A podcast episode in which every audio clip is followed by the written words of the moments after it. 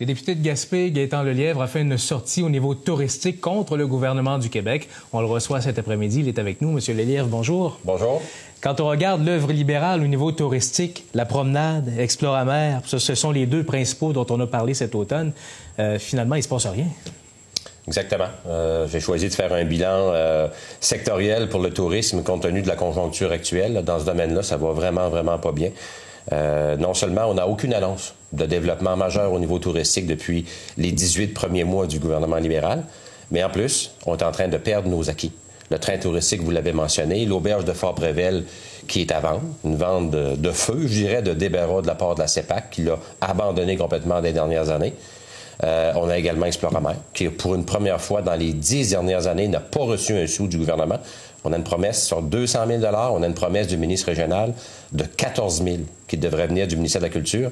Et en date d'il y a une dizaine de jours, le conseil d'administration me confirmait qu'ils n'ont même pas reçu le 14 000 sur 200 000 habituel. Maintenant, on pourrait parler aussi euh, du fameux dossier de notre train touristique qui est super important. C'est un train qui n'a pas fonctionné cet automne on attend la visite. C'est exactement, c'est ce que les gens me disent. Les gens sont résignés. On attend la, la visite du ministre Poiti, de la ministre Vient et du ministre d'Amour. Euh, j'ai parlé au ministre Poiti euh, la semaine dernière. Il m'a dit possiblement qu'il serait ici cette semaine ou la semaine prochaine. Euh, mais vous savez, c'est depuis l'hiver, début d'hiver 2015, que les gens du milieu ont demandé au ministre Poiti de venir euh, en Gaspésie pour parler de ce dossier-là. Pourquoi on interpelle le ministre des Transports dans un dossier touristique? Ben, c'est parce que le chemin de fer appartient depuis le printemps passé euh, à Transport Québec et faute d'avoir réparé le pont d'Aldeman, ben, le train touristique est cloué à la gare de Gaspé. Donc, euh, on pourrait parler aussi du projet qu'on avait annoncé comme gouvernement de développement du tourisme hivernal dans le parc de la Gaspésie. 10 millions qui avaient été investis dans ce dossier-là. Ça a été coupé dès l'arrivée au pouvoir des libéraux. Ça n'a jamais été réannoncé. Euh, donc, écoutez, euh, c'est clair que... Puis en même temps, moi, ce qui m'a sauté aux yeux la semaine dernière, de là le titre euh, de mon communiqué, qui est « Nul n'est prophète dans son pays ben moi, je fais un parallèle entre la Gaspésie et le Québec. La Gaspésie a reçu quatre reconnaissances de National Geographic, un organisme international qui dit que la Gaspésie a un potentiel unique au monde, parmi les plus belles, les plus beaux endroits à visiter dans sa vie, les plus beaux bords de mer au monde. Les reconnaissances internationales s'accumulent. Et notre gouvernement québécois, lui, n'investit pas en Gaspésie. Au contraire, il se désengage des dossiers réguliers qu'on vient de mentionner, Fort-Brével, Exploramer, le train touristique. Donc, non seulement il n'y a pas d'avancée dans le tourisme, mais on est en train de reculer. Ça, c'est inquiétant. Hmm. Fort euh, pas Fort-Prével, mais la promenade de, de Percé. Le lendemain, dans les heures suivantes, le ministre régional Jean Damour disait on n'attendra pas, c'est pas une question de jours, c'est une question d'heures avant qu'on agisse. Ça fait un mois et demi maintenant, puis il se passe toujours rien de ce côté-là. Effectivement, c'est les paroles du ministre Damour. Euh, je parlais au maire de Percé, M. Boudreau, la semaine dernière. On faisait le point sur le dossier, je l'ai appelé. Il me disait que lui, euh, bon, euh, effectivement, se fie à la parole du ministre Damour, à l'effet que normalement le dossier devrait être débloqué. Mais vous savez, on doit fonctionner avec la saisonnalité, avec l'hiver. Hein. Si on ne réussit pas à enclencher les travaux très tôt ce printemps, on ne pourra pas compléter les travaux de reconstruction de la promenade. Et non seulement on va perdre la saison 2016, mais peut-être 2017 aussi, et qui sait, parce que des travaux de envergure-là, c'est plus d'un an. On parlait même pas de reconstruire la promenade, juste la sécuriser pour passer l'hiver. Écoutez, euh, ça, on abandonne déjà ça. La sécuriser, euh, c'est clair qu'avec les délais qu'il nous restent présentement, tout ce qu'on peut faire, c'est mettre des poches de sable. C'est plate, là. C'est ce qu'on me répond. Et on est mettre des poches de sable pour sécuriser la promenade, pour empêcher qu'elle se détériore davantage parce qu'il va y avoir des tempêtes cet automne et au printemps. C'est clair. Donc, il n'y a pas de réparation temporaire. Donc, les touristes, ce printemps, vont euh, voir une promenade qui est éventrée, qui est démolie, euh, puis qu'il y aura peut-être quelques poches de sable pour éviter que la destruction se continue. Mais c'est clair que l'été prochain à Percé, c'est impossible d'avoir une promenade fonctionnelle. Euh, ça, on est prêt à vivre avec à la limite. Le milieu me dit on est prêt à vivre avec, à condition qu'on enclenche immédiatement les travaux permanents. Puis là, on parle de rechargement de sable. C'est la technique qui a été approuvée par euh, la ville, euh, conseillée par le groupe Ouranos. Mais si on veut sauver 2017, vous comprenez qu'il faut débuter immédiatement. Il y a des études, il y a des plans de vie. Il faut que le gouvernement du Québec confirme l'enveloppe budgétaire qui se situe entre 15 et 20 millions. Et on saura le montant exact quand les mandats de professionnels seront, seront complétés, mais pour les compléter, ça prend l'argent. Oui, mais le maire était même prêt à couper le projet en deux pour protéger ce qui est le plus urgent, c'est-à-dire à, l'ouest du quai finalement, puis quitte à attendre un peu pour le secteur est qui est moins menacé. Bien, effectivement, parce que le plus gros débris est vraiment dans le secteur le plus névralgique, hein, le plus... Euh, euh, je dirais, côtoyé par les touristes. On parle du secteur du quai qui passe en avant de la maison du pêcheur, mhm. le stationnement public jusqu'à l'hôtel euh, pratiquement Normandie. Donc, euh, tu sais, pensons là, juste à la maison du pêcheur, là, qui est vraiment dans l'épicentre du bris. C'est pas un cadeau. Là. La propriétaire là, s'est réveillée, puis même elle avait tout placardé, fermé son bâtiment comme il se devait, mais la force de la tempête puis l'état de la promenade a fait en sorte que la porte a été défoncée, l'eau est rentrée à l'intérieur. Il y a des bâtiments là, qui sont vraiment dans une situation précaire, puis les travaux doivent se faire le plus vite possible. Mm. C'est notre joyau touristique. Hein? On parle de Percé qui est l'image la plus répandue du Québec à travers le monde, le Rocher Percé. Mm. On est en plein cœur de la rue euh, du Quai. Et euh, cette portion-là, je comprends que le maire voudrait la prioriser. Moi aussi, j'aimerais ça la prioriser, mais pour ça, il faut que le gouvernement se manifeste. Puis encore là, euh, ça peut paraître court, un mois, un mois et demi, mais il me semble que quand on veut faire des travaux temporaires, un mois et demi, pour un gouvernement, c'est suffisant pour débloquer des fonds temporairement. Là, on parle d'infrastructures névralgiques. Là, on parle de la promenade. On a parlé du train il y a deux instants. Euh, Exploramer du côté de Saint-Anne-des-Monts, qui est un des sites les plus visités en Gaspésie. Seulement ces trois exemples-là. Et du côté de Québec, on ne comprend pas le message. On ne fait rien. Écoutez, moi, là, j'essaie euh, honnêtement de comprendre. Là, j'essaie de trouver des raisons qui pourraient être... Euh, explicable, mais c'est difficile. Ça fait 18 mois que le gouvernement Couillard est en place. La même période qu'on a été en place au niveau du Parti québécois. Écoutez, euh, la dernière annonce, puis ça, je définis n'importe quel politicien du gouvernement euh, Couillard de me dire le contraire. La dernière annonce majeure en termes de développement touristique en Gaspésie, selon moi, c'est l'annonce du géoparc à Percé. Ça s'est fait euh, quelques mois avant les élections. C'est un projet qui est en cours d'ailleurs. C'est une annonce, mais qui sera suivie d'une réalisation. C'est pas une annonce vide, non budgétée. Les travaux sont en cours. On parle d'un projet de 6 à 8 millions. Euh, depuis ce temps-là, qu'est-ce que le gouvernement a annoncé là, euh, en termes de développement touristique? Absolument rien de majeur. Oui, il y a eu des petites enveloppes à gauche et à droite, là, des fonds de tiroir qu'on a dans tous les ministères. Des programmes faire pour mettre du plaster à quelque part sur des, jobs qui existent déjà. Du saupoudrage ou des, budgets réguliers pour des petits travaux, des petites annonces. C'est correct, ça en prend. Hmm. Mais la Gaspésie a besoin de plus que ça. On a besoin d'un plan, d'un plan de développement on avait mis en place une stratégie de développement de notre gouvernement, qui était peut-être pas parfaite, mais avait au moins le mérite d'avoir été élaborée avec tous les acteurs des six MRC de la région. Elle avait été acceptée, présentée publiquement en mai 2013 euh, à Bonaventure. Et là-dedans, tu retrouves toute la plateforme que le gouvernement du Parti québécois s'était donnée pour les cinq prochaines années. Moi, je, pense que je suis convaincu que la Gaspésie a toujours besoin d'un plan de développement qui sera adopté par le gouvernement Couillard et euh, on aura de cette façon-là la vision du gouvernement pour la Gaspésie. Présentement, il n'y a pas de vision, il n'y a pas de plan. Donc, on assiste à des annonces à gauche, à droite. Quand ça crie trop fort, on vient mettre un plaster, mais il n'y a rien de structurant qui se passe en Gaspésie présentement. La stratégie maritime, il n'y a pas de trace de ça en Gaspésie. Là. On parle d'une stratégie maritime. Le ministre euh, d'Amour parle souvent de la stratégie pour le port de Gaspé.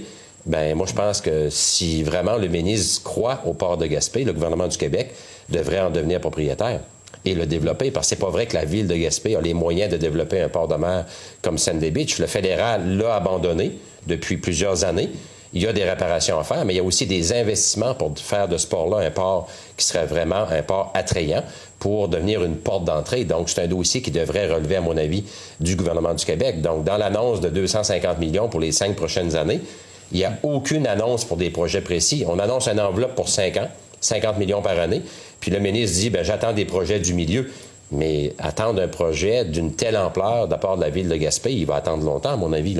C'est un projet qui dépasse largement la capacité de payer des citoyens et des citoyennes du Grand Gaspé. Donc, c'est un projet qui devrait euh, faire l'objet d'une euh, propriété du gouvernement du Québec et un plan de développement du gouvernement du Québec l'EPAC, l'école des pêches à Grande-Rivière, y a-t-il un dossier qui peut mieux cadrer que l'école des pêches dans stratégie maritime? Les gens de l'école des pêches travaillent très fort pour tenter de sauver l'établissement. Il y a une légère amélioration cette année, mais encore là, il n'y a aucune implication financière du gouvernement. Donc, euh, Exploramer, un musée de la mer. Si un musée de la mer ne peut pas cadrer dans une stratégie maritime, qu'est-ce qui va cadrer?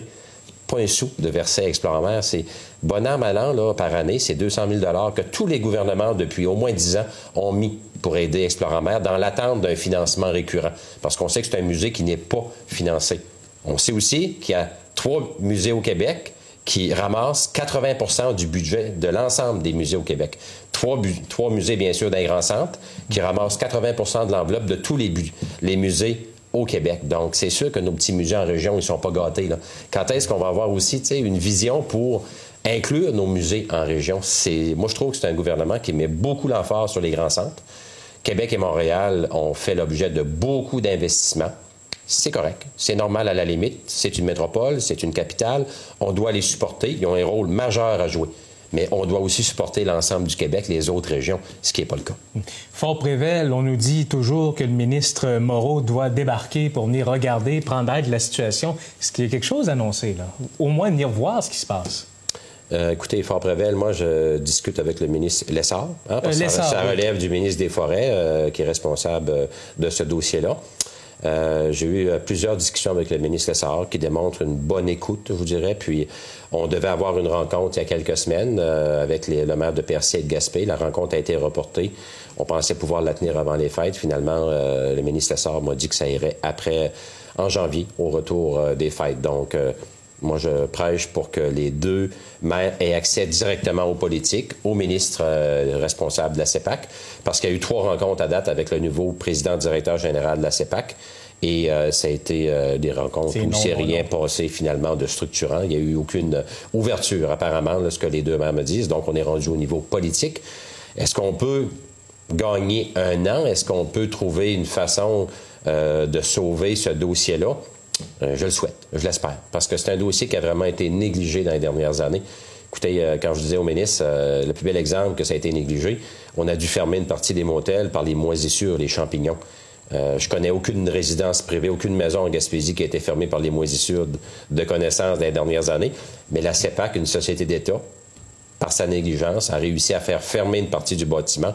Si c'est pas une démonstration de négligence, puis euh, je dirais d'absence de vision de développement pour l'établissement, qu'est-ce que c'est? Hum. Là, on vient de parler de plusieurs dossiers, mais tous, tous ces dossiers-là retournent autour du ministre régional, Jean Damour. Est-ce qu'il a le leadership nécessaire pour défendre la Gaspésie? Écoutez, euh, j'ai eu l'occasion de faire une déclaration publique la semaine dernière concernant, euh, je dirais, la, ma perception du ministre d'Amour, sa façon de faire. Euh, moi, en tout cas, je considère que le travail qui est fait par le ministre régional présentement est nettement insuffisant. La Gaspésie a besoin vraiment d'un ministre qui va porter ses dossiers auprès du gouvernement et non pas un ministre qui va porter le message de coupure du gouvernement dans la région, ce qui est avant tout ce que le ministre d'Amour fait présentement. On a vraiment besoin d'une équipe qui va prendre en main les dossiers de la région, d'un ministre qui va défendre nos dossiers. Et euh, c'est clair qu'en ayant un ministre qui se divise entre deux régions, euh, on a les résultats qu'on a présentement. Puis, euh, sans parler de l'attitude, je l'ai dit euh, encore là la semaine passée, puis je le redis, il va falloir que le ministre d'Amour change son attitude avec les leaders de, la région, avec les maires. On il parle fait de chantage auprès des maires. Si tu parles, tu vas te faire couper, tu n'auras pas d'aide de moi. C'est ce genre de déclaration qu'on entend. Les maires sont trop frileux, ils ont peur de le dénoncer, mais c'est ce qu'ils nous disent en privé. C'est ce qu'ils me disent, moi, en privé. Bon, vous corroborez ce que moi j'entends aussi. J'étais l'un des premiers à dire ça publiquement. Et depuis les dernières semaines, ben, les gens, je pense, ont compris qu'on ne pouvait pas accepter une pareille attitude de la part du ministre un manque d'ouverture, un manque de, sensibilisation, puis même à certains égards, il y a, des déclarations du ministre qui ont été euh, irrespectueuses à l'égard de certains élus, des maires, des préfets, des leaders socio-économiques. Puis, vous savez, le gouvernement, dans son plan de match, a aboli à peu près toutes les structures en Gaspésie, sauf les municipalités. Il n'y a pas le choix, il faut qu'ils gardent les municipalités, c'est le strict minimum. Donc, euh, tout repose maintenant sur les épaules des élus. Et quand tu es maire euh, d'une communauté, ben tu as un projet d'aqueduc, un projet d'égout, un projet de bibliothèque, d'aréna sur le bureau du d'un ou plusieurs des ministres du gouvernement. C'est sûr que si tu euh, cries trop fort, si tu critiques, ben ça se peut que tu sois pénalisé dans tes propres dossiers dans ta communauté. Donc, ça explique que les élus, oui, sont, étaient très tièdes à se plaindre publiquement, mais là, on voit que la semaine passée, il y avait un, reportage dans le journal L'Avantage, entre autres, où le journaliste euh, rendait public une nouvelle à l'effet que plusieurs maires, sous le couvert de l'anonymat, ont confirmé que le ministre était euh, je dirais, très fermés à leurs demandes et étaient très réactifs dès qu'il y avait des pressions ou des commentaires négatifs émis dans, auprès des médias. Donc, les gens sont muselés. Les gens n'ont plus accès à leur ministre régional comme ils étaient habitués dans le passé. Puis on a donné l'exemple. Sur la Côte-Nord, on citait que ça allait beaucoup mieux avec le ministre Arcan qui est responsable de la Côte-Nord. N'ayant pas de, de député péquiste sur la Côte-Nord, on a un ministre parrain, un peu comme la Gaspésie. Mm-hmm. Puis on, les gens de la Côte-Nord, les députés le, confirment, ça va beaucoup mieux. Il y a du respect, il y a de la collaboration. Euh, on me dit même, les gens me disent même dans le temps du ministre Bolduc en Gaspésie, après le départ de Nathalie Normando, les gens ont apprécié travailler avec le docteur Bolduc, euh, qui était ministre parrain. Puis, mm. euh, c'est vrai, je l'ai côtoyé moi aussi. Puis, c'est quelqu'un qui faisait part d'ouverture. L'attitude, malheureusement, du ministre d'Amour est différente. Puis, je pense que le ministre d'Amour est quelqu'un d'intelligent. Puis, j'ose croire qu'il va ajuster le tir et assumer pleinement sa fonction de ministre responsable de la région Gaspésie de la Madeleine en travaillant dans le respect et dans la collaboration, puis avec une volonté de développer notre région. Hum.